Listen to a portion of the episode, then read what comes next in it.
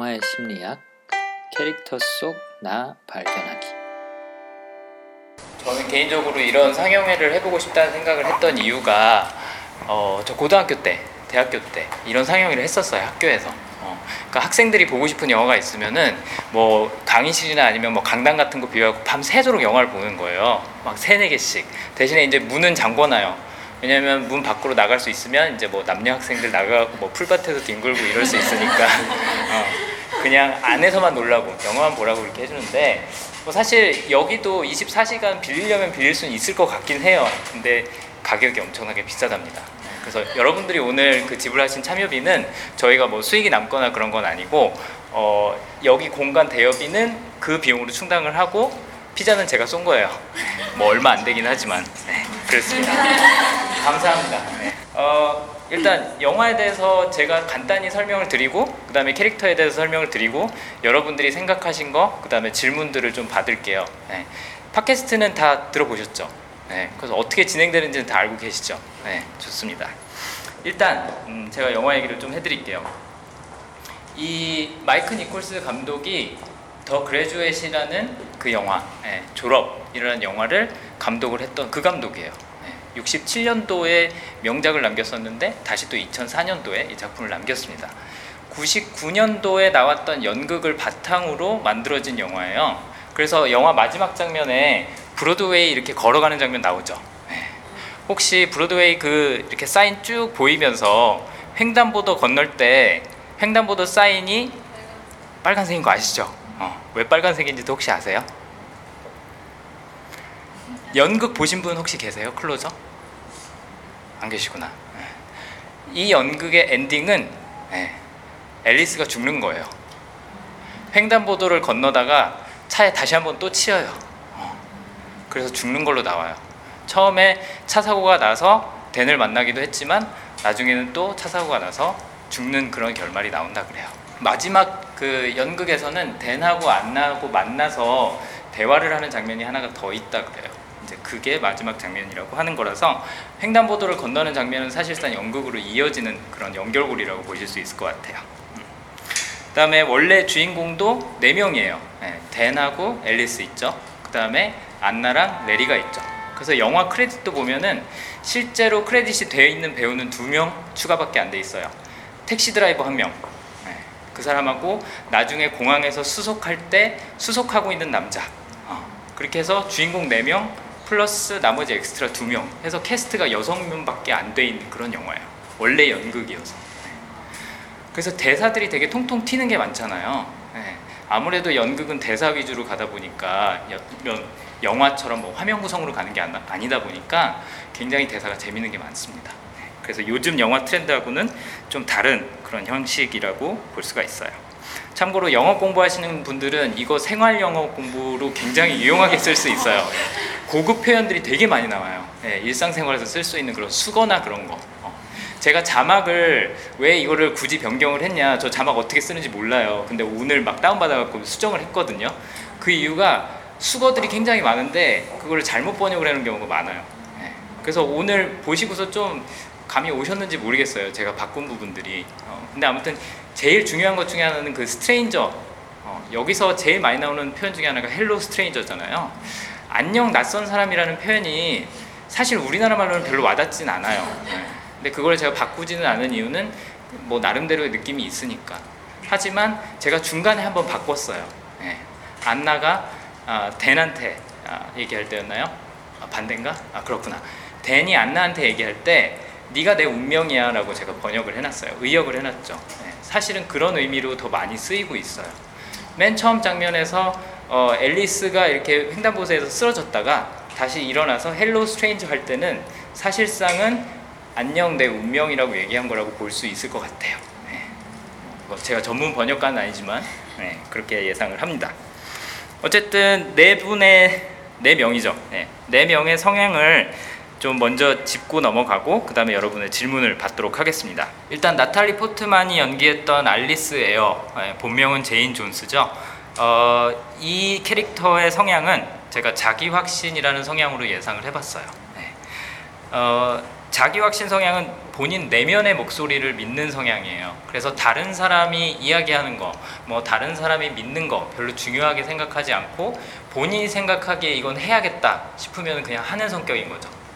예를 들면 짐도 없이 뉴욕에서 어, 런던으로 날아와서 갑자기 생활을 하다가 또 뜬금없이 떠나기도 하고 또 중간에 이제 결말 부분쯤 가갖고는 어, 댄을 데리고 뉴욕을 가죠. 예, 그렇게 갑자기 결정하고 야 가자, 어, 내가 돈 댈게 하는 스타일 중에는 자기 확신 성향 갖고 있는 사람들이 그럴 가능성이 높다고 볼 수 있습니다. 그래서 타인이 붙이는 꼬리표를 좀 거부하는 경향이 있어요. 나는 내가 만든다. 내 이미지는 내가 결정한다. 라는 그런 개념이 있거든요. 그래서 이름도 마음대로 정하는 겁니다. 저희가 영화 끝날 때쯤 해서 알리스 에어가 사실상은 본인의 이름이 아니라는 걸 깨닫잖아요. 그것도 뭐 내 이름 내가 정하면 뭐 어때? 어. 내 인생 내 마음대로 살면 어때? 라는 거랑 똑같은 개념입니다. 그래서 타인을 부를 때도 어, 별명으로 부르는 경우가 많아요. 댄이라는 이름보다는 버스터, 어, 자기야라고 번역을 해놨는데 그 이름으로 부르는 경우가 더 많죠. 자기 마음대로 어쨌든 결정하는 그런 사람이라고 볼 수 있습니다. 그래서 타인의 인정도 필요 없고 어, 그 다음에 타인도 자유롭게 살았으면 하는 마음이 똑같이 있는 거죠. 그래서 본인 하고 싶은 거 하면서 내가 생각하고 바라는 내 모습으로 어, 사는 게 제일 중요하다는 그런 관점을 갖고 삽니다. 그래서 내 행동에 대해서 통제권을 갖고 있지 않으면 이런 자기 확신 성향의 사람들은 굉장히 불안하고 불편해해요. 그래서 댄하고 헤어질 때도 내가 먼저 떠나야 되는데 네, 네가 떠나면 안 돼라고 얘기를 하죠. 그리고 래리랑 스트립 클럽에서 만났을 때도 내가 찬 거야, 내가 떠난 거야라고 얘기하지 나 차인 적 없어. 어, 그렇게 얘기를 하죠. 네. 이런 부분들이 내가 항상 내 인생에 대해서 내 정체성에 대해서는 통제권을 갖고 있는 사람이라고 볼 수가 있어요. 그 다음에 영화에서 뭐 담배 끊었니 못 끊었니 이런 얘기가 굉장히 많이 나오죠. 그게 굉장히 중요한 부분이 있어요. 자기 확신 성향 갖고 있는 사람은 내 인생은 내가 결정한다라고 하는 부분이 있기 때문에 담배도 내가 끊고 싶으면 끊는 거예요. 그러니까 영화 내에서 유일하게 금연에 성공한 사람이 앨리스예요. 레리도 필까 말까 필까 말까 계속 흔들리죠. 그 다음에 대는 폈다가 안 폈다가 또 다시 폈다가 반복하고 그러니까 유혹에 흔들리는 사람들은 사실은 앨리스 빼놓고 나머지 세 명인 거죠. 그다음에 또 재밌는 게 어, 앨리스가 그 이제 가명이고 이제 제인 존스가 본명인데 그 앨리스 에어라는 인물이 실제로 산 인생을 보면은 어린아이 세 명을 구했다 그러잖아요. 저는 개인적으로 그런 해석을 했어요. 여기 네 명의 캐릭터 중에 나머지 세 명의 그 흔들리는 아이들을 얘가 구했다. 본인은 희생하고 실제로 연극에서는 본인이 희생되기도 하고 네. 뭐 그런 의미가 있지 않았나라는 생각을 했습니다. 그래서 알리스 에어 같은 경우에는 어, 자기 확신, 본인 내면의 목소리를 믿고 자기가 하고 싶은 대로 살고 싶은 대로 사는 음, 그런 성향이라고 볼 수가 있어요. 그 유프미즘이라는 단어를 쓰면서 이제 사람들에 대해서 어떻게 한마디로 설명을 하는 그런 장면이 나오죠. 앨리스 에어에 대해서 원래 자막에는 무방비 상태라고 그냥 딱 다섯 글자 나와 있었어요. 근데 제가 좀 고쳤어요 이번에 자막을 다른 사람을 무방비 상태로 만드는 사람이라고 고쳤어요. 사실 그렇게 해야지 이해가 잘 되는 거거든요. 그 이유가 자기 확신 성향을 갖고 있는 사람들은 자기가 하고 싶은 대로 하잖아요. 그러니까 훅 들어가는 거예요. 어. 훅 들어가니까 상대방이 느끼기에는 어, 나 지금 방어할 시간도 없었고 준비도 안 됐는데 이 사람이 막 들어오네. 어. 그러니까 좋은 의미로 쓰일 수도 있고 안 좋은 의미로 쓰일 수도 있는 거죠. 네. 그런 부분도 자기 확신 성향이랑 연결이 되어 있다고 볼 수가 있습니다. 그다음에 댄의 가방을 막 뒤지죠. 첫 장면에서 네. 샌드위치 뭐 무슨 샌드위치인가 보기도 하고 그다음에 뭐 생선은 바다에다가 아, 바다에다가 자기들이 이제 오줌 싸서 나는 생선을 안 먹는다 그렇게 얘기를 했잖아요. 자기 확신 성향이 갖고 있는 중요한 가치관 중에 하나가 당당하게 사는 거예요. 어, 그러니까 자기가 자기 지조대로 어, 사는 거죠. 그래서 어떻게 보면 생선들한테 이런 지조 없는 것들이라고 얘기하고 있는 그런 느낌이 들었던 것 같아요. 어, 떻게 자기가 사는 그 환경에다가 소변을 넣을 수 있을까? 약간 이런 식으로 얘기를 하는 것 같았습니다. 그 다음에 영국에 온 이유도 뭐 탐험하러 왔어. 나는 떠돌이야. 뭐 짐도 없이 왔고 뭐 이런 얘기를 하는 것도 그렇고요. 그 다음에 항상 좀 당당한 모습을 보이죠. 당차죠. 그래서 뭐 어, 사진 찍어달라는 말도 서슴없이 뭐 유명한 사진가라 사실은 얼마의 가격을 부를지 모르는 상태에서 어, 돈 필요하면 내가 줄게라고 당당하게 얘기를 하는 면도 그렇다고 생각을 할 수가 있습니다. 댄하고 가장 갈등이 많았던 부분 헤어진 이유를 꼽으라면 아무래도 댄은 아까 이제 영화의 대사 나왔던 것처럼 앨리스가 사랑하게 해주지 않았다. 그러니까 댄이 앨리스를 사랑하는 게 중요한 게 아니라 앨리스가 스스로 댄을 사랑할 수 있는 환경이나 조건이 되냐 안 되냐 그게 더 중요했던 건 거예요. 네. 보통 생각을 해보면 상대방이 나를 사랑을 해줘야지 나도 사랑을 해줄 수 있다라고 생각을 하잖아요. 근데 앨리스는 그런 케이스는 아닌 거예요. 본인이 사랑할 수 있으면 그걸로 된 거죠. 그래서 이렇게 계단 내려오면서 영화 초반에 내가 사랑하면은 난 떠나지 않아. 근데 그 마음이 변하면은 나 무조건 떠나라고 얘기하는 부분도 상대하고 별로 상관이 없다는 그런 얘기를 한 거예요. 어떤 사람들은 상대방의 사랑이 떠나면 그때 나도 떠나죠. 근데 앨리스는 그런 성향이 거죠. 그래서 뭐 물건도 필요 없고 사람도 필요 없고 짐도 필요 없고 내가 떠나고 싶으면 떠나고 사라지고 싶으면 사라지고 뭐 하는 성향이라고 볼 수가 있고 뉴욕에 댄을 데리고 가겠다고 생각을 하는 것도 보통은 뭐 남자가 여기 가자 아니면 뭐 인생 계획을 잡고서 이렇게 하자라고 할 수 있을 것 같은데 예, 댄보다 앨리스가 조금 더 어, 주도적으로 그렇게 관계를 이끌고 나가는 면이 있습니다. 가장 마지막 그 장면에서 음, 댄이 앨리스한테 그런 질문을 하죠. 너 대체 누구야? 라고 질문하죠. 근데 거기에 사실 빠진 부분이 하나가 있을 것 같아요. Who are you? 라고 묻는데 Who are you to me? 라는 질문이었던 것 같아요. 너 대체 나한테 어떤 존재야? 그 답이 I'm nobody. 어, 난 아무도 아니야. 라고 얘기를 하는 거죠. 거기서 확실하게 선을 긋는 것 같아요. 어, 난 진짜 너 하나도 사랑하지 않아. 어, 너한테 남아있는 마음 없어. 어, 라고 얘기를 하는 것 같습니다. 그래서 앨리스 에어는 이렇게 자기 확신이라는 성향이라고 볼 수가 있을 것 같고요. 그 다음에 주드로. 네. 주드로는 이름을 좀 주목을 해볼 필요가 있어요. 영화에서 그냥 댄이라고 불리긴 하지만 사실은 데니엘 워프거든요. 네. 그러니까 늑대예요. 어, 성이.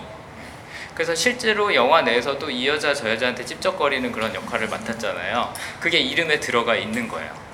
네. 이 캐릭터들의 이름이 본인의 성향을 반영을 하게 해놨어요. 감독이, 극작가가. 그래서 그 부분도 다른 캐릭터들에 대해서도 얘기를 해드리겠습니다. 어쨌든 댄의 성향은 개별화. 아, 그동안 뭐 팟캐스트 들어보셨으면 많이 접하셨을 그런 성향인데 사람마다의 특성을 파악하고 관찰해서 거기에 맞춰서 이 사람 A라는 사람 대할 때는 A라는 형식으로 B 사람 대할 때는 B라는 형식으로 좀 맞춰주는 걸 굉장히 잘하는 스타일이에요. 근데 이 사람의 직업이 작가죠.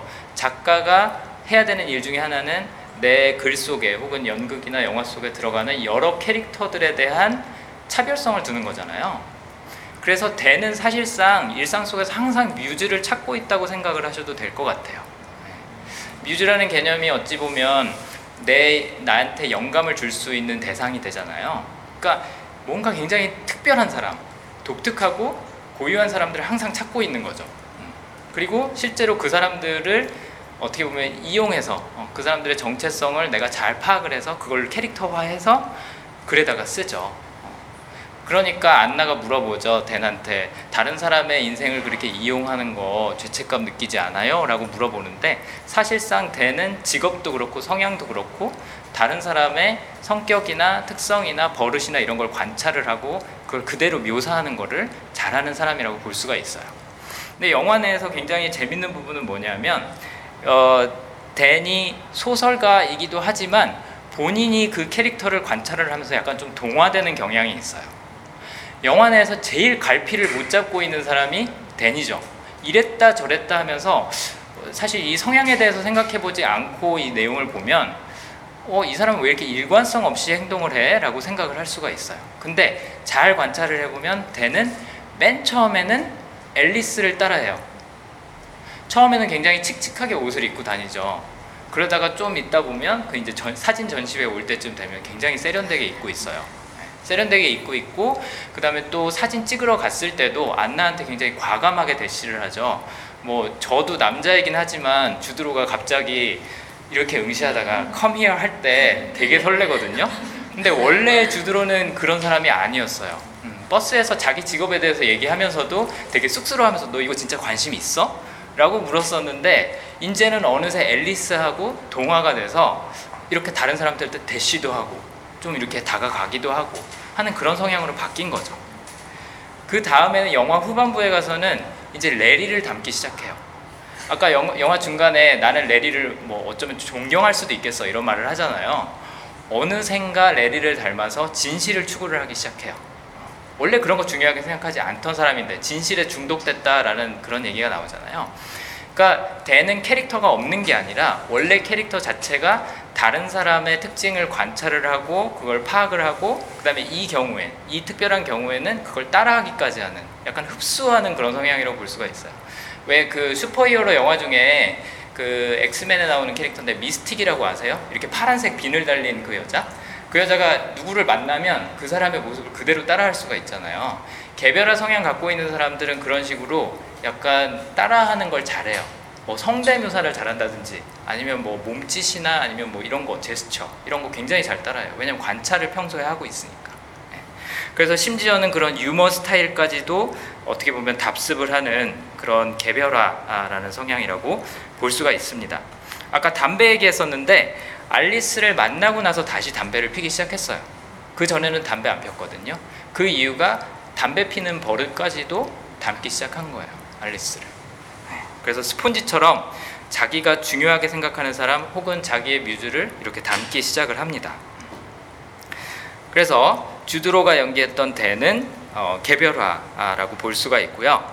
어, 새로운 뮤즈를 항상 찾아 헤매기 때문에 이제 익숙해지고 별로 새로울 게 없는 앨리스한테는 얻어갈 게 없는 거예요. 이미 책도 하나 썼겠다. 여기선 새로운 얘기가 안 나오는 거죠. 그러니까 애나한테 이제 건너가는 거예요. 애나는 또 다른 형태의 굉장히 독특한 사람이니까 예술가니까 아, 그녀가 갖고 있는 뭐 장점이든 단점이든 이런 거를 보는 게 아니라 얼마나 특이한 사람이냐를 보고 그 특징을 이제 또 막 열심히 공부를 해서 언젠가는 그걸 책으로 낼 수도 있고 아니면 뭐 영화 각본을 쓸 수도 있고 그렇게 되겠죠 나중에. 앨리스하고 침대에서 한참 뭐 이렇게 뭐 티격태격 할 것 같은 분위기가 형성이 되다가 갑자기 담배를 사겠다고 공항으로 가죠 데니 그때 엘리베이터 거울을 한번 보고 담배를 사러 가는 게 아니라 다시 돌아오기 시작하죠. 아, 여러분은 그 장면에서 제가 왜 거울을 보고 돌아왔을까라는 질문을 하셨을 수도 있어요. 네. 제가 성향을 토대로 해서 생각을 해봤을 때는 이렇게 생각이 되더라고요 그동안 다른 사람을 계속 따라해 왔어요. 나의 모습은 잊은 채. 그래서 그 장면 바로 전까지만 해도 레리처럼 빨리 진실을 얘기해. 어, 그렇게 막 어, 요구를 하고 있었죠. 어, 진실하지 않으면 심지어는 인간이라고 할 수 없어.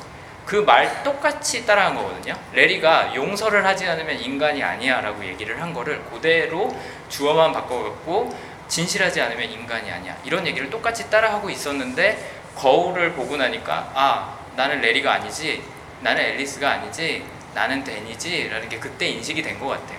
그래서 다시 돌아가서 진실 안 얘기해줘도 상관없어. 괜찮아. 어. 네가 얘기 안 해도 상관없고 레리랑 잤어도 상관없으니까 어, 그냥 나는 너 사랑해. 됐어 그걸로 그렇게 이제 얘기하는 시점이 오는 게 그때 자기가 개별화를 얼마나 강하게 사용하고 있었는지를 깨닫는 순간이었다고 볼 수가 있을 것 같아요. 그 다음에 줄리아 로버츠가 연기했던 안나 아, 안나의 혹시 성이 뭔지 기억하세요? 카메론. 네. 카메론 저 스펠링을 잘 보시면 어떤 단어랑 비슷하지 않으세요? 그렇죠. 네. 안나 카메라예요. 안나 카메라. 아, 사진 기사인 거죠. 그 이런 식으로 이제 설정을 해놨어요. 그럼 안나는 뭘 상징하느냐? 성향으로 봤을 때 심사숙고 성향이라고 볼 수 있는데 굉장히 위험을 피해가기 위해서 집중하는 어, 약간 좀 걱정이 많은 스타일이라고 볼 수가 있어요. 네. 뭐를 하더라도 이게 잘못되면 어떡하지? 이게 혹시 나쁜 쪽으로 흘러가기 시작하면 어떻게 해야 되나를 수없이 머릿속에서 여러 가지 시나리오를 두고 걱정을 하느라고 약간 현실 세계에서는 어, 좀 충분히 적극적으로 살지 못하는 그런 성향이라고 볼 수가 있죠. 그래서 어, 그 앨리스를 이제 사진 찍으면서 건네는 말이 어, 댄이 그렇게 당신의 인생 훔쳐가는 거 싫지 않으세요? 괜찮으세요? 뭐 이런 걱정을 하죠. 아니면 데니 스튜디오를 빠져 아니, 빠져나가는 게 아니라 데니 스튜디오에서 이렇게 나가서 앨리스를 맞이하려고 할 때 셔츠 빠졌어요 집어넣으세요 하는 것도 항상 그런 위험 요소들을 인지하고 있는 사람이에요 만약에 심사숙고 성향이 강하지 않은 사람이었다 남의 옷 챙길 여유 없는 거죠 어, 뭐가 잘못됐고 이런 걸 걱정을 하는 게 아니라 그냥 뭐 좋은 기분에 취해 있을 수도 있는데 이 사람은 항상 걱정을 하고 있고 실제로도 영화 내에서 굉장히 불안한 표정이나 그런 언행들을 많이 보이죠. 그래서 걱정하고 불안해하고 또 때로는 좀 우유부단한 면도 있는 거죠. 왜냐하면 내가 어떤 행동을 했을 때 그 결과가 어떨지 예상을 못하고 대부분 부정적이라고 생각을 하니까.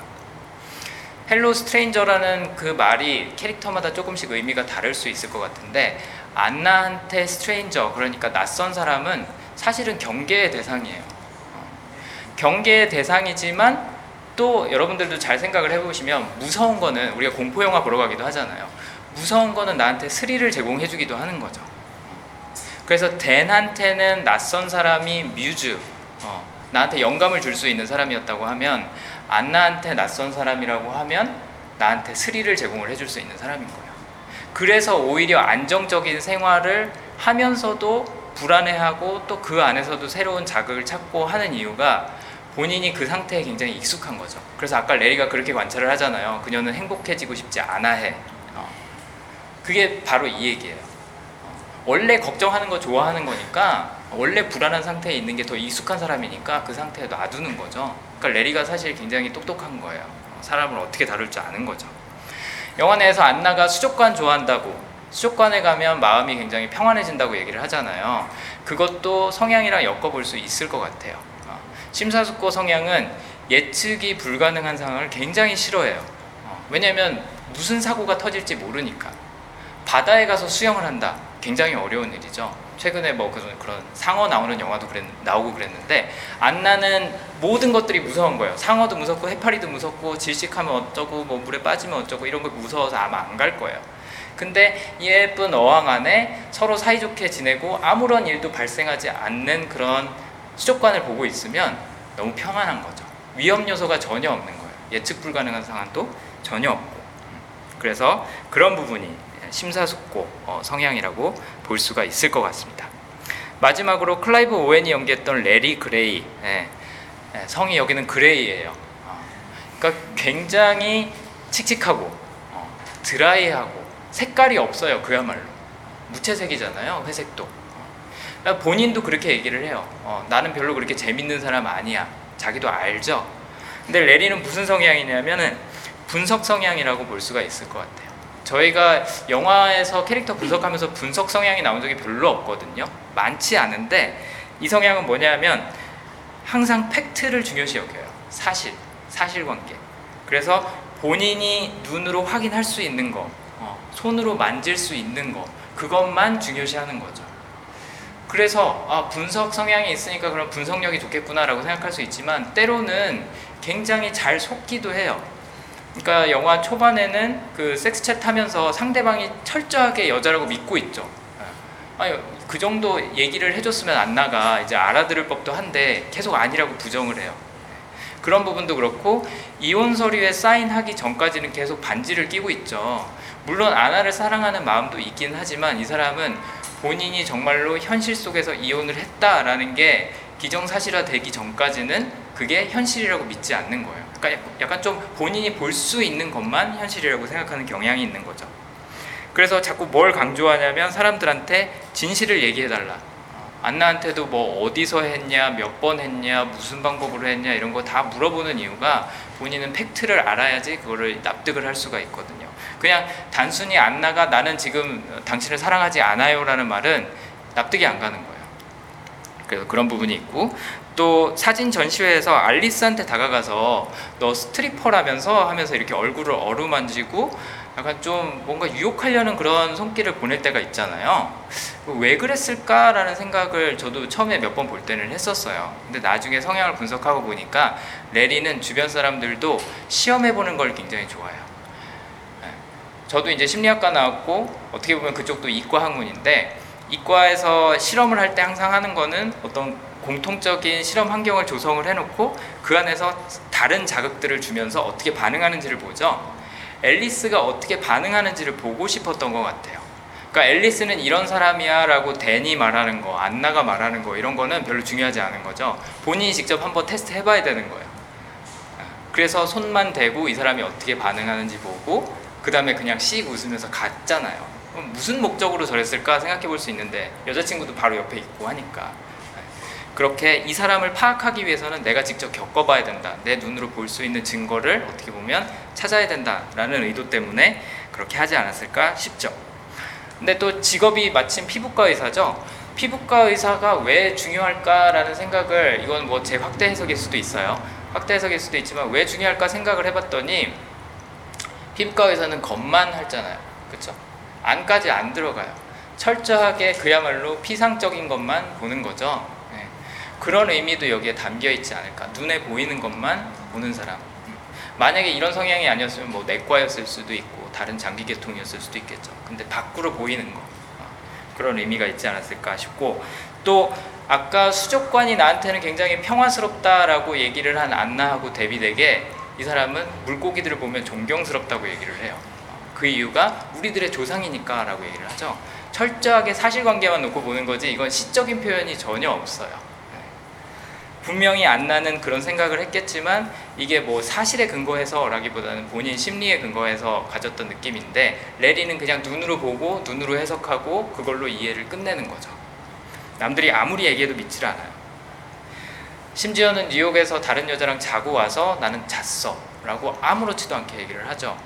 그 다음에 또 안나한테도 사실을 얘기해줘서 고마워. 그러니까 이제 꺼져. 라고 얘기를 하죠. 이런 부분들이 레리한테는 제일 중요한 거는 사실. 그 사람이 하 는 행동, 그 다음에 그 사람이 하는 말, 이것만 본다고 생각을 했을 수 있을 것 같습니다. 그 다음에 추리력도 굉장히 좋아서 뭐 안나가 왜 샤워를 하고서 지금 옷을 입고 있는지 뭐 이런 것도 나름 유출을 해내고 어, 관찰을 굉장히 많이 하는 편이죠. 그래서 마지막으로 어 이제 안나하고 섹스를 하고 이혼을 하자 헤어지자라고 했을 때도 분명히 계획이 아까처럼 아까 얘기한 것처럼 있었던 거죠. 이 사실이 댄한테는 굉장히 치명적인 정보가 될 것이다라는 걸 이미 머리에다가 염두를 해두고 자 이렇게 이렇게 하면 흘러가겠지 라고 계획을 짜고 전달을 한 겁니다. 그래서 남한테 복수를 할 때도 어떤 팩트로 한 거죠. 정보로. 뭐 가서 찾아가서 때린 거 없어요. 정보로 한 거죠. 마지막에 댄한테 한 방 날리는 것도 나가려고 하는데 사실은 내가 잤어라는 그 사실을 얘기를 해주죠. 어, 이런 식으로 이 레리라는 캐릭터한테는 팩트, 사실 이런 것들이 무기가 되기도 하고 자산이 되기도 하는 거죠. 또 이것 때문에 가장 상처받기도 하는 거고 네. 이렇게 예상을 해볼 수가 있습니다. 네. 제가 분석한 건 이제 여기까지고 여러분들의 질문이 어, 중요할 것 같아요. 질문이나 아니면 여러분들이 보시면서 생각이 들었던 거. 참고로 뒤에 계신 분들도 말씀하시면 제가 다시 한번 반복해 드릴게요. 보시면서 어떤 생각 드셨나요? 일단 내 캐릭터 중에 혹시 나는 저 캐릭터는 절대 이해 안 가더라. 쟤는 왜 저러는지 모르겠다. 아니면 쟤는 나랑 똑같다. 라고 생각하시는 분 계세요? 어. 클로저는 사실 나랑 똑같아라고 얘기하기 힘든 그런 캐릭터들이 많죠. 네. 어떠셨어요? 좀 공감 가는 캐릭터들이 있으셨어요?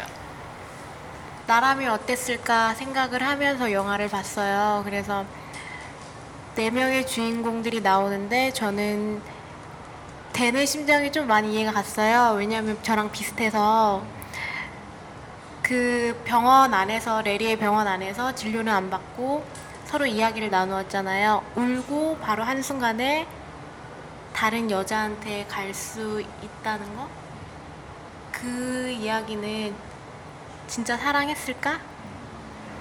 그러니까 안나를 돌려달라고 얘기를 하러 왔다가 앨리스를 만나러 가게.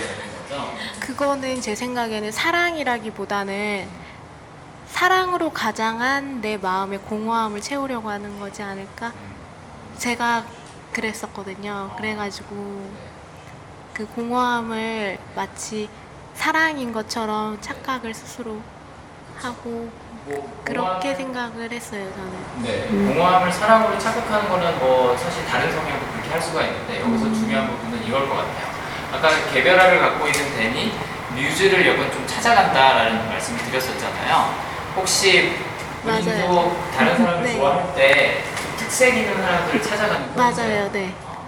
그래서 저는 좀 알리스 같은 성향의 사람들을 좋아해요. 아, 그렇게 약간 좀 톡톡 튀고 네. 예상할 수 없는 사람들. 네. 왜냐면 더 새롭거든요. 배울 것도 많고 저랑 너무 다르고 그러니까 저는 흉내 내는 걸 좋아해요. 그래서 네. 그러니까 뭐 웃기려고 하는 게 아니라 그냥 쏙쏙 들어와요. 그 사람의 특징이 어떻다라는 게. 그래서 저는 좀 무미 건조한 사람들보다는 조금 뭔가 통통 튀고 색깔이 뚜렷한 그런 사람들을 좋아하고 제가 먼저 많이 다가가요.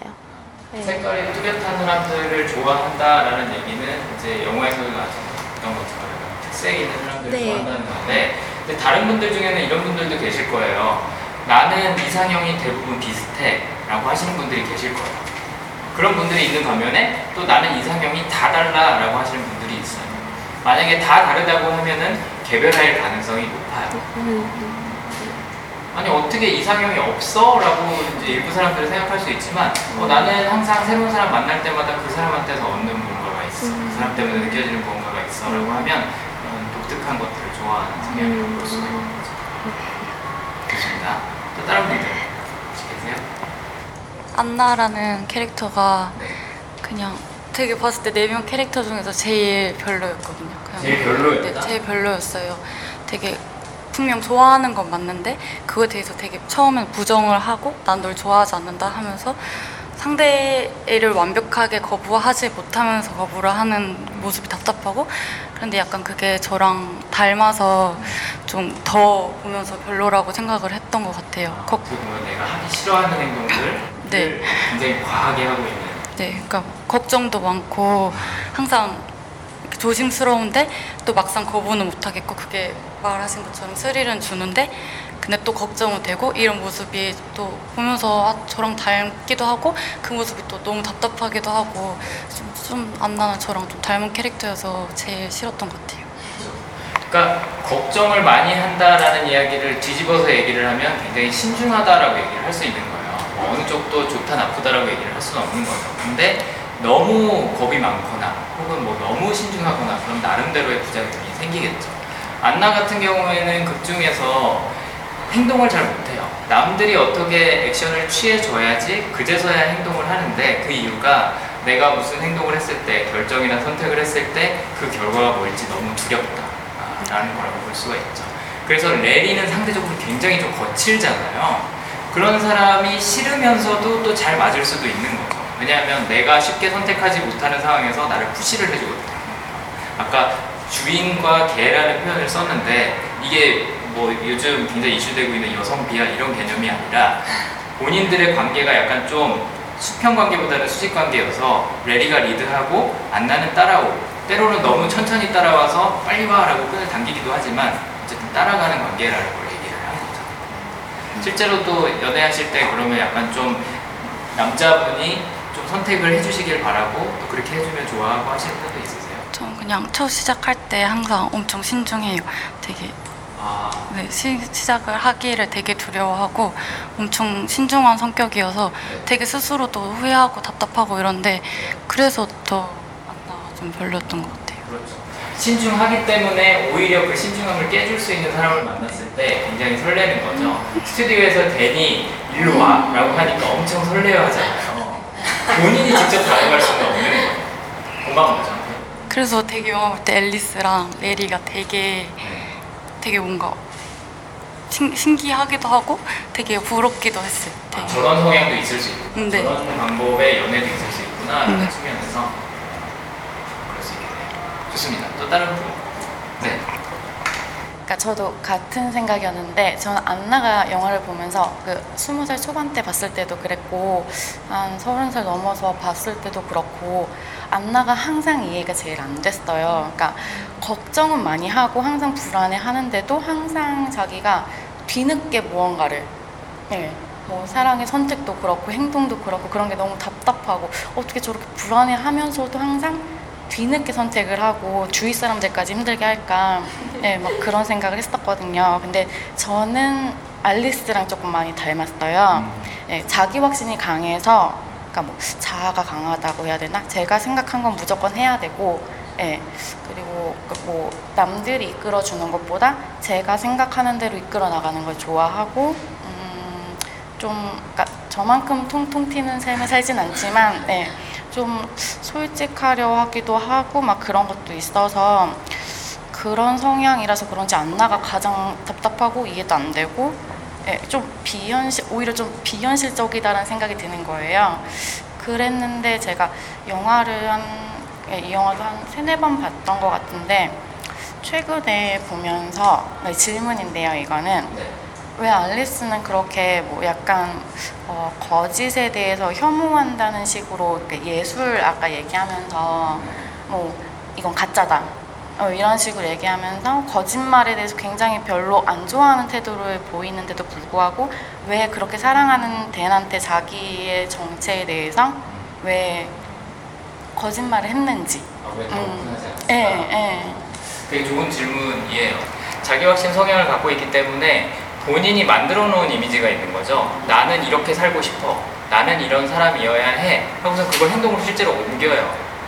하지만 내가 생각하는 그런 이미지대로만 살 수는 없잖아요. 거기에 뭐 부작용도 있고 어두운 면도 생기고 하기 시작하는 거죠. 하지만 사람들한테 다가갈 때, 사람들하고 관계를 맺을 때는 어쨌든 내가 생각하는 이미지대로 살고 싶은 거죠. 근데 댄이 레리를 닮아가면서 진실을 요구하고 진실을 요구하면서 본인이 만들어놨던 이미지가 다 무너지기 시작해요. 앨리스는 그걸 견딜 수가 없지 않았나 그런 생각이 들더라고요. 그러니까 앨리스가 거짓말을 안 한다라는 개념보다는 사람들이 본인이 원하는 거 추구하는 거는 당당하게 얘기할 수 있었으면 좋겠다라는 식으로 이제 이해를 할 수 있을 것 같아요. 나에 대해서 모든 걸 다 오픈하자 이 개념이 아니라 네가 살고 싶은 삶이 뭐냐? 그럼 그대로 살아라. 그거 얘기해라. 라고 얘기를 하는 거죠. 그런 면에서 어떻게 보면 댄하고 레리하고는 좀 겹치는 부분이 있어요. 성향은 다르지만 내 감정을 표출을 하자. 감정에 대해서는 굉장히 솔직한 편이죠. 하지만 그 이유에 대해서는 레리 같은 경우에는 다 얘기를 해요. 왜냐하면 오직 진실만이 중요하다고 생각을 하- 하니까. 하지만 알리스는 진실보다도 더 중요한 거는 내가 생각하는 나의 어떻게 보면 이상적인 이미지, 내가 살고 싶은 삶 이런 것들이 더 중요하지 않나 그런 생각이 들어요. 조금 도움이 됐나? 네. 어, 저도 알리스한테 네. 저의 비슷한 점을 많이 봤어요. 그리고 음, 마지막에 어, 이제 됐어. 가. 난 너 이제 안 사랑해. 이렇게 얘기하잖아요. 하는 것도 저를 볼때 어, 진짜 나랑 똑같다. 나도 이렇게 질질 안 끌고 이건 아니다 싶으면은 아니야 이, 그만하자 이제. 약간 이렇게 하는 편이거든요. 그래서 음, 제일 시원시원했고 제가 아까도 말씀하셨다시피 어른이 세 명의 아이를 구하고 어, 죽었다 이렇게 얘기를 한 것처럼 음, 저도 그 어, 알리스가 그나마 여기서는 가장 나이가 적게 나오지만 가장 이 내면은 그나마 좀 성숙하지 않나라는 생각이 들었어요. 그렇죠. 네. 모든 사람이 알리스한테 가면을 벗어 벗어라고 음. 요구를 하죠. 진실을 얘기해. 근데 항상 그녀는 사실 제일 중요한 거에 있어서는 진실되게 얘기를 하고 있죠. 특히나 자기 이름에 대해서는 몇 번을 얘기 도저히 하는 거. 음, 그리고 또 알리스가 마지막에 자기 이름이 나오잖아요. 근데 어, 거기서 저는 제 모습을 봤어요. 네, 제가 예를 들어서 어떤 사람이 어, 다음에 또 만날 것 같지 않은데 제 번호를 물어본다 하면 저는 번호는 알려주되 다른 이름을 알려주거든요. 네, 근데 이제 연락이 오죠. 근데 이제 다른 아, 저 누구 누구예요, 누구 씨 이렇게 얘기하면 아 만났던 사람 중에 하나겠구나, 약간 이렇게. 근데 다시 볼 사람 아니다 싶으면 그냥 그런 그렇게 답이 오면 전 저장을 안 하고 그냥 아 네 대답은 해주지만 그냥 그냥 번호로 남겨놓는. 네. 그걸 보면서 저도 어 쟤도 나랑 좀 비슷한 게 있네 약간 이런, 이런 것들을 좀 느꼈어요 그리고 음, 영화지만 영화 안에서 또 앨리스가 또 자기만의 영화 하나를 만들었다고 생각하거든요. 댄하고 만났을 때 나의 어떤 스토리 이렇게 음, 그걸 보면서 어, 진짜 닮았다, 음. 음, 비슷하다, 신기하기도 하고 음, 그리고 가장 마음에 들었어요. 네. 지금 말씀하신 대나무 만났을 때 영화 하나를 만들었다라는 게 무슨 얘기냐면 내가 생각하는 이미지가 하나가 아닌 거예요. 여러 가지가 있는데 그 버전 중에 하나를 한번 실현을 한 거죠, 댄이랑. 그다음 기록도 남겼고. 지금 그 말씀하시는 거죠. 네, 네. 마치 연락 왔을 때 다른 버전의 이름을 이렇게 던져주는 것처럼 내가 살고 싶은 삶도 인생은 한 번이지만 아이덴티티를 여러 개 가져보고 싶은 거죠. 자기 확신이라는 성향이 어떻게 보면 나를 밖에다 이렇게 표출해보는 걸 좋아하는 사람이니까. 근데 저는 개인적으로 궁금한 게 네. 예를 들어서 서대문구에서 쓰는 이름이 따로 있고 아니 아니 아니 아니 아니 그냥 그냥 그냥 그냥 안 만날 것 같은데 물어본다 그러면 한 하나가 알리아스를 뭐 하나. 예 그냥 앨리스 앨리스로 가명을 해야지 하면 그냥 앨리스라고만 얘기해요. 예. 여러 가지 하지 않아요. 네. 아니 그래도 나름의 구분의 이런 체계가 필요할 것 같다는 생각을 해서 음, 그런 그냥- 거잖아요. 예. 지킴 얘기했다가 약간 혼자 소름이 끼친 게 있었는데 저는 처음 영화 볼 때는 몇 년 전에 봤을 때는 레리 캐릭터 보면서 아 저 변태 또라이 아 저 그런 생각을 했었어요. 그러니까 단 딱 성적인 부분만 보인 거예요. 근데 지금 다시 보니까 저 제가 저런 성향이 되게 강하거든요. 사실 전후 관계를 꼭 따져야 되고 이유를 알아야 그걸 납득을 하는 성격이에요. 그래서 지금 보면서 레리가 되게 많이 보였는데 아까 지키님이 그 전에 녹음하셨을 때 저 같이 있었잖아요. 근데 그때 말씀하시 처음에 이름 녹음할 때 어떤 이름 쓰실 거냐 하실 때 이름을 안 쓰시고 지킴님이라고 하시겠다고 했고 아이디에 네, 저는 제 이름을 그냥 쓰겠다고 했어요. 아까, 아까 그 얘기 하시는데 순간 되게 소름 끼치는 걸 딱 그 성향에 맞게 예, 그 이름을 쓰시고 저는 딱 그냥 제 이름을 썼다는 게 되게 예, 조금 약간 소름 끼쳤었고 네, 어, 신기하네요. 맞아요. 이제 또 옛날에 볼 때랑 또 몇 년 지나서 볼 때랑 네. 느낌이 많이 다르죠. 보이는데 아까 제가 피부과 의사라는 거 언급해드렸었잖아요.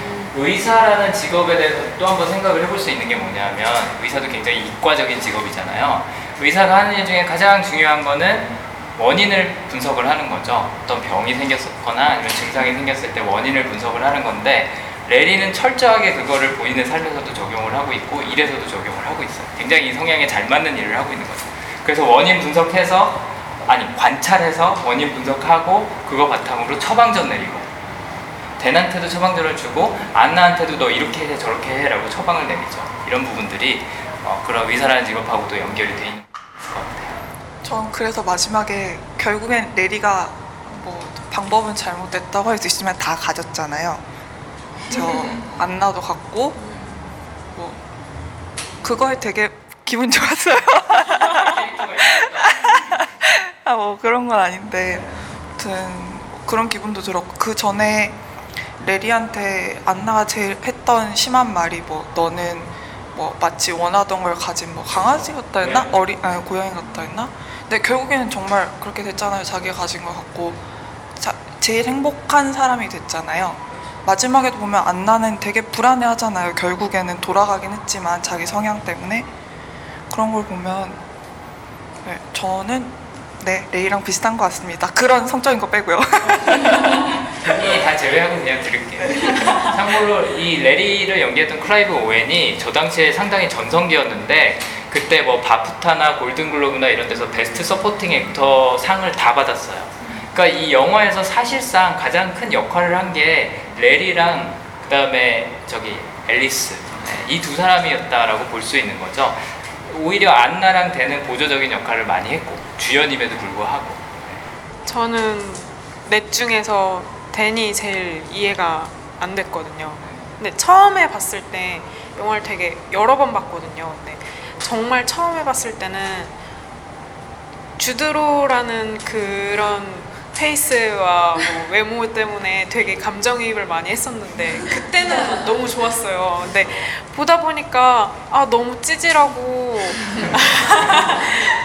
막 이랬다 저랬다 갈팡질팡하고 아, 좀 자기의 욕구를 채우려는 그런 마음이 너무 많이 보여가지고 정말 이해가 안 되는 거예요. 근데 뭐 나머지 세 캐릭터에 대해서는 또 그렇게 막 거부 반응은 또 없고 세, 세 캐릭터는 다 좋은데 댄만 유독 다시 보면 볼수록 싫어지는 캐릭터더라고요. 그래서 좀 왜냐하면 나머지 세 캐릭터는 본인의 성향이 좀 확고해요. 그래서 본인의 단점이 뭔지 장점이 뭔지 이런 것도 스스로 알고 있고 그런 부분들은 사실 누구나 다 갖고 있잖아요. 뭐 어느 누구라고 해도 본인의 단점이 없다라고 얘기할 수 있는 사람은 없으니까 저 사람들을 보면서 아 쟤는 저래서 힘들구나, 쟤는 저래서 고생하는구나 하는데 쟤는 그야말로 약간 좀 매를 버는 스타일인 거죠.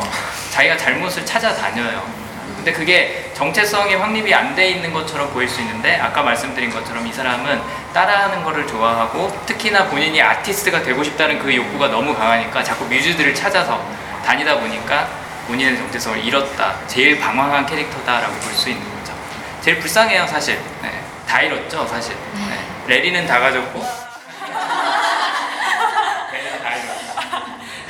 저도 솔직히 데니 제일 이해가 안 갔거든요. 음, 그쵸. 약간 쌤통하다 싶기도 했고 마지막에는 그 개별화 성향 갖고 있는 사람들을 이런 다른 맥락에서 만났을 때 굉장히 당황하는 경우가 있어요.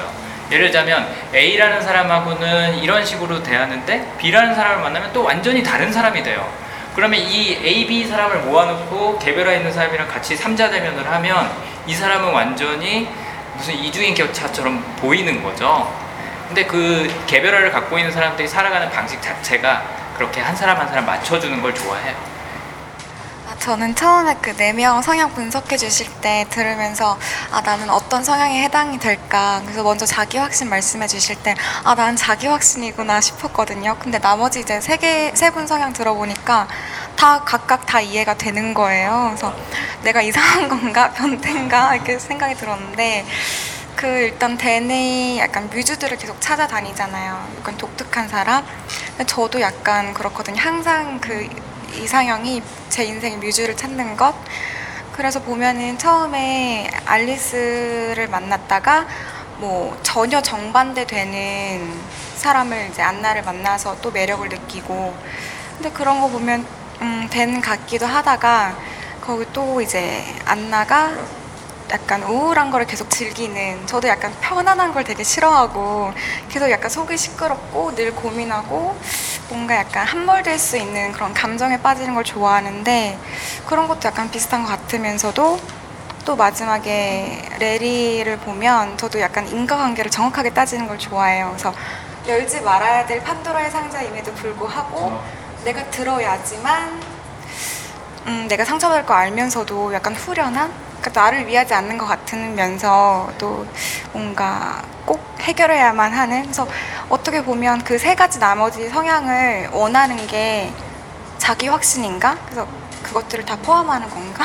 싶기도 하고 방금 예. 지키님이 말씀하신 거를 토대로 생각을 해봤을 때는 여러 가지 아이덴티티를 갖고 싶다, 혹은 한번 살아보고 싶다라고 생각을 하는 부분이 아. 자기 확신일 수도 있죠. 근데 일반적으로 우리한테는 여러 가지 성향이 다 있어요, 원래. 원래 있는데 그 중에서 유난히 강하게 나타나는 게 있고 또 어떤 일이 생겼을 때 우선적으로 내가 쓰게 되는 성향이 있는 거죠.